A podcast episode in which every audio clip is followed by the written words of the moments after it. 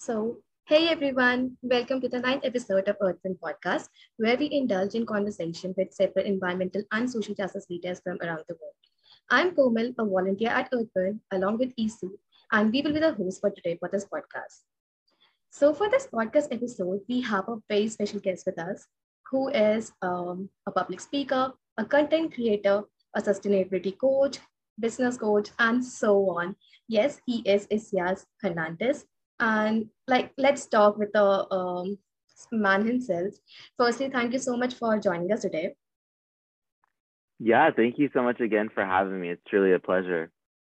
Yeah, um, like since I have given a like a bit, very brief introduction, so, and I know that you would have given like numerous introductions in various events. And, but again, I would like to ask you, like, would you like to add more to your introduction, something that the listeners might not be aware of, or like any fun fact about yourself, or maybe just your story? Yeah, of course. Yeah. So my name is Isaiah Hernandez. I am an environmental educator and content creator of Queer Brown Vegan, where I discuss a variety of topics of environmental education through digital and social media. Um, my story began right when I was born in California, Los Angeles, where I faced environmental injustices. And my curiosity to ask questions at a young age led me to pursue a degree in environmental science, which eventually allowed me to experience academic forms of environmental education that very were centered on elitism and capitalistic solutions. And so when I leave, when I left academia, I decided to really invest into non-traditional forms of education that is taught through a cultural, indigenous-led, and a personal-based lens experience to ensure that people are actually getting some types of forms of equitable environmental education because typically environmentalism is highly political when you talk about race, class, gender, and other factors that affect the environment. Oh, okay. So that's a really great story I've heard, and I really appreciate that you're here with us and talking about this wonderful topic. So, firstly, I would want to ask a question. So, first, we don't really know about the um, organization and stuff, so would you like to share any fun experience that you had while being on this journey or while st- starting Queer Brown Vegan? Yeah, definitely. I think some of the unique challenges that I faced when I first started in this space is um, constructing design and also asking myself like, wow, how depth, how in depth do you want to cover content? Uh, something that I've made very clear with my audience is that my content is very focused on introductory levels. Of course, there's times where I go deeper into certain issues, and this allows me to also be a more critical thinker. But this also challenge um, challenges people to really think more critically about what they think about environmental issues. I think the other issue that I've dealt with in my recent career is the fact of like people not taking content creation seriously. Unfortunately, in many non-social media spaces, especially when it comes to academia, scientific spaces, or writing spaces, my work is not seen as valid enough because it's not published in international publications or it's not seen in these other articles. And something that I want to understand is how do we ensure that climate educators and climate scientists um, are able to both coexist in these spaces sustainably, where we're not saying that one is better than the other, but we're able to respect each other's work in a holistic way that allows us to build more bridges together rather than walls. And this is something that I've seen in many spaces um, of my work being disregarded. And it's not so much about being validated of the work I'm doing, but rather respected of, you know, the work that we do in this environmental movement is unique to each to their own. And we need to understand that we need different roles in these spaces. Yeah, uh, very true and like uh, since you have like uh, created content on veganism as well so like just talking about that i personally am a vegetarian so it kind of means that i'm not too far on my journey of, of being vegan but i know like how difficult it will be for me like to just cut out the dairy products from my life because it does constitute a very big part of my life. And um, especially for those who are like changing their lifestyle from being a non-vegetarian to completely being vegan like i know how difficult it can be for them. So like what would be your advice to all such people who are undergoing this hardship but yet an important one Yes, definitely. So ideally, the way that I viewed veganism, because veganism is constantly evolving, it is more of an ethical stance and philosophy and lifestyle that understands that human and animal liberation are interconnected. And I do believe that my main goal in this mission is to really fight for a world that is no longer in a global food supply chain, meaning that both humans and animals aren't exploited. And you know, my hope would be that you know, in my community, it would be free from animals. Obviously, one thing I do want to address is that indigenous sovereignty and the way that they practice their traditions and cultures in no ways do I ever want to interrogate or to question their beliefs because a lot of indigenous worldviews have always existed for decades. And those conversations should not be up to me of indigenous communities being vegan or not, because that is rooted in anti indigeneity and settler colonial mindset. So that is not up to me to decide what they do. I do believe that those that represent those communities perhaps should have those conversations if they want to. That's that's not up to me. But I think for people wanting to like obtain veganism or to transition, is asking yourself what is the most accessible thing for you to give up, right? And there goes a lot of issues with people's health, people's like is access to food, people's um, ability to eat certain foods. This becomes a disability rights issue. This becomes a, a mental health rights issue. There's so many things that to consider, and I think um, for me, I really practice and preach reductionism. The reason why I'm so passionate about reductionism is because I went vegan through reductionism and I didn't focus completely on going vegan instantly. I cut it off slowly months prior, meaning that when I became vegetarian, I challenged myself to give up eggs, and eggs were, you know, pretty hard to do, but they were more accessible because I wasn't eating eggs every day from there, I challenged myself to give up, um, you know, fish and meats and other things that I wasn't really eating. And so slowly and surely, I cut down my intake of meat and dairy. And I think the biggest issue I have with, you know, veganism and like trying to preach about it is that we're really centered on divesting away from industrialized food systems and factory farms that are naturally destroying indigenous communities. They're destroying natural rainforests and they're destroying biocultural conservation. So we need to consider all of these factors when we talk about veganism. It's not necessarily rooted in this individualism, but more in this anti oppression stance that is fighting for these movements. Wow, that's a really great story. I really appreciate it and was really nice. And with ongoing to that, so talking about some individual actions and actions at large, since there is often a debate if individual actions have a major impact in reducing the ongoing climate change, do you think it has a major impact or more attention has to be given at the scientific and policy level? Absolutely. So I believe that individual change equals systemic change. And there's this phrase I love to say is that communities create change, not institutions. Institutions do create short term change because the people from the community demanded the institutions to create those change. And so when we think about collective community power, we always need to recognize that the people who created this change weren't policymakers. They weren't people that were um, living in these communities. It was people living in these communities that got fed up by the systems and governments that failed to protect them and had to run themselves or had to go into these system uh, systemic um, changes to implement in government. So I think at whole there I think one of the things to be critical about systemic change is asking ourselves like you know, if we're going to be creating and redesigning laws and reforming laws that would essentially help communities for the short term, we also need to understand like, does this system allow us to have long term change? Meaning that is there hope for liberation for these communities? And something I learned about abolition essentially, and I'm learning a little bit more about is that the if reform is being implemented in policy changes, then the end goal should be abolition to abolish these existing systems.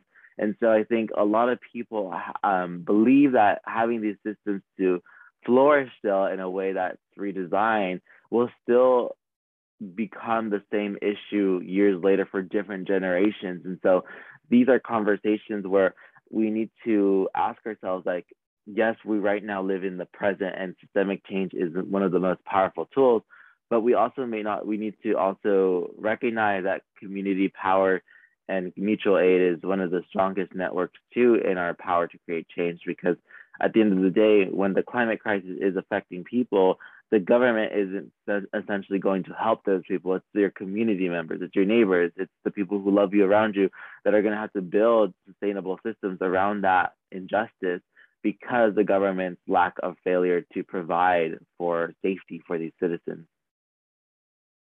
Mm-hmm. Uh, I totally agree with that. And uh, like, since you are also a sustainability consultant, and so I just wanted to know like how you will define sustainability and like have your views changed over the time, like the views that you might have have like when you were a teen and now since you are an adult, like have your views changed on sustainability? Yeah, is it possible to repeat the question or write out the question? I'm sorry, I just couldn't hear any of it. Ah, okay. Like um since you are a sustainability consultant, like so I just wanted to know like how you will define sustainability and like have your views on sustainability changed over the time as compared to what you might have like when you were a teen? Yeah, absolutely. So I think being a consultant for sustainability is very different. So at whole, the way that I've seen sustainability is a circular relationship that recognizes both human and animal liberation and focuses on regener- regenerating the land that does not negatively impact ecosystems and creates this relationship with community, land, and self. However, when you're looking in the corporate lens, sustainability is often focused on these initiatives that allow them to gain essentially more capital. And one of the biggest issues as a sustainability consultant that I've seen is that is trying to get corporations on board with different initiatives, right? We see these companies going for net zero, they're going for you know, plastic free options. They're going for, you know, vegan or animal uh, PETA, PETA, PETA cruelty certified. And I really, I challenge them to do more deeper work, meaning like, how do you redistribute wealth in these companies, get them outside to donate to environmental justice organizations? Because essentially, if they truly are about sustainability, then they would be focusing on really redistributing funds to people, not necessarily building out these new sustainable initiatives that are going to take years to implement. We don't have time to see that change. What we need time is investment and time into those communities that are creating the change right now. And so these are kind of the issues that I've seen in corporate world of like the way that a lot of people have framed sustainability is to the profit lens and this is something that's hard uh, for people to recognize of like how do you detach profitability and value and input cultural spiritual and religious freedom?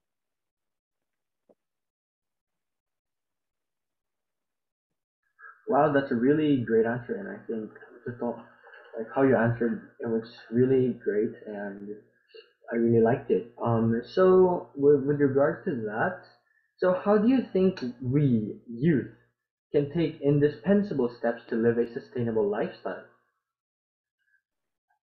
Yeah, so I I think with the youth essentially is to tapping into back your cultural roots. For a lot of Black, Indigenous, Brown people of color across the world, a lot of us have sustainable practices, whether it was based off your parents trying to be more mindful or based off your survival growing up low income. And so for many of us, a lot of the practices, whether it's plastic free options, whether it's you know, being able to compost naturally, or whether it was able to mend or weave your clothes um, to be able to repair them, these are all regenerative practices that are accessible for a lot of people because most often not, I think that sustainable lifestyles are highly consumerist. And I also advertise sometimes sustainable products that I feel that not everyone's going to buy them. However, I do think that because a lot of people have different economic levels and we try to provide accessibility, I do think that people should, instead buying these products, should reach out and ask for samples if that's provided, or asking your friends to do some type of workshop where you discuss the things that your parents make you do. I know for me, my parents were very strict and made me recycle. They made me to also um, repair a lot of my clothes. They made me learn how to like um, use a thread and needle at a very young age. And these are all free skills that people should be able to learn, hopefully, and to teach themselves because at the end of the day, it's more about the way that I see sustainable lifestyles is more about self preservation and self autonomy rather than you know, showing off these products and looking at your home and saying, look how minimal and eco-friendly my house is without acknowledging that the products that we use today come from a supply chain that is either ethical or exploitative. Mm-hmm. Totally uh, agreed. And like just uh, diving a little deeper, I saw that you have written a blog on environmental racism which is available on your webpage. Okay, so firstly, for all the listeners, that uh, Isia has written numerous blogs which can be found on his webpage, and we will be providing the link to his website in the description so you can check out for more. And now, like, uh, would you like to uh, walk us through what environmental racism is and what motivated you to talk about this in general? Yeah, so for those who just got started into environmental racism or environmental injustice, Environmental racism is a concept from the environmental justice movement that stemmed back from the 1960s up to the 1980s and 90s that continues on, that looks into the policies and practices that disproportionately harm Black, Indigenous people of color. And this can look through a variety of issues, whether communities that are low income are living nearby toxic factories, or the people that are having to work in industrial agriculture where they're exposed to a lot of toxic chemicals, or people who are imprisoned by both the prison, military, or immigration industrial complex. And it looks into this um, theory that, not even theory, the reality is that the environment itself isn't racist, but the people who design the policies and practices are indeed racist because these these designs of these cities and ecosystems that we live in today, where you see, you know, lower class citizens live in more um, less urbanized environments, meaning like they have less access to green spaces, they have less access to resources, and richer communities are more siloed away from the rich, from the low income communities. They live more in the mountains, they have more resources, there's more open space for them. And this was intentional by design by a lot of countries, and specifically in the United States, a famous example of this is redlining, where if you ever come to the United States, you'll see that lower income communities are segregated from richer communities. And this is because a lot of rich communities that were predominantly white and affluent in back in the 1960s and 70s um, did not want a lot of black indigenous people of color and they did not want the toxic facilities in their home so essentially what they did is push they pushed out and prevented a lot of low income people from even getting housing loans or the banks working with them because they didn't want a black or brown person living in their environment. And so the history of redlining is rooted in a lot of racism.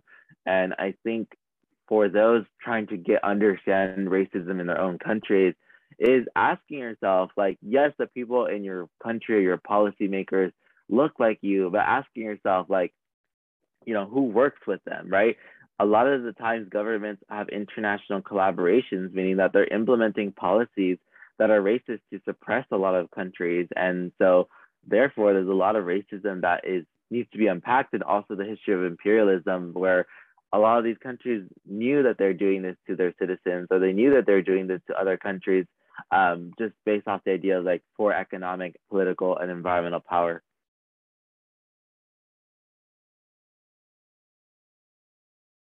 All right, so I really love to hear that from you, and it's a really great answer. Well, uh, moving on. So moving on to our next question is actually my personal favorite. Um, this is actually what we ask almost every speaker, and the same goes for you. It's about self-care. So since you have actively taken so many roles, from being an educator to being a content creator, and of course, it isn't as easy as it looks. I know how important it is to look after oneself after doing something which may be physically or mentally exhausting. So, what do you like to do in your free time?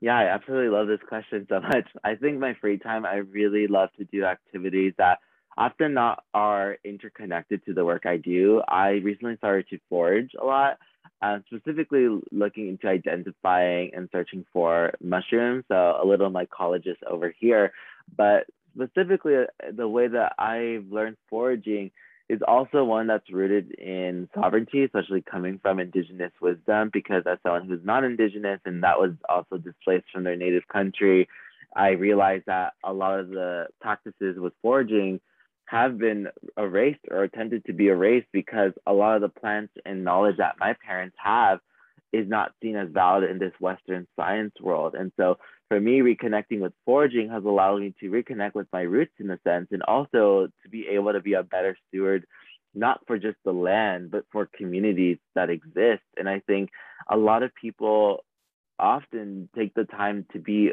solely on online spaces, and I think it's a good thing, but also to take the time to meet those offline relationships or build relationships with your family because it's essential in this climate crisis and social media isn't the end all be all solution but it is a very critical solution for a lot of people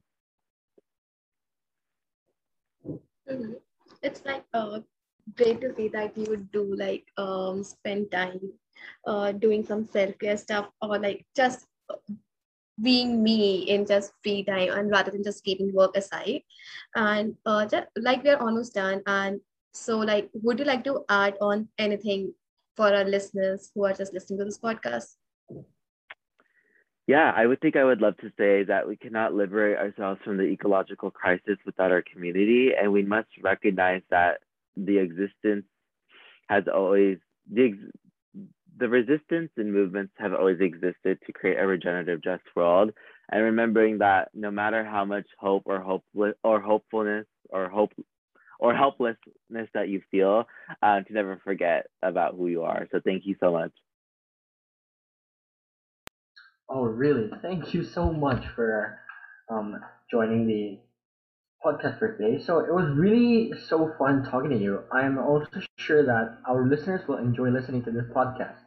And thank you so much for joining us today. And be sure to check out I um yeah ICS ICS's website and the Instagram page linked in the description and give him all the love and support for the incredible work he is doing. If you love listening to our podcast, don't forget to share and follow. Also, we'd love to know your opinions on our podcast, and you can give us your reviews on our socials, which are linked in the description. I'm Isu along with Komal, and this is the Earthwind Podcast.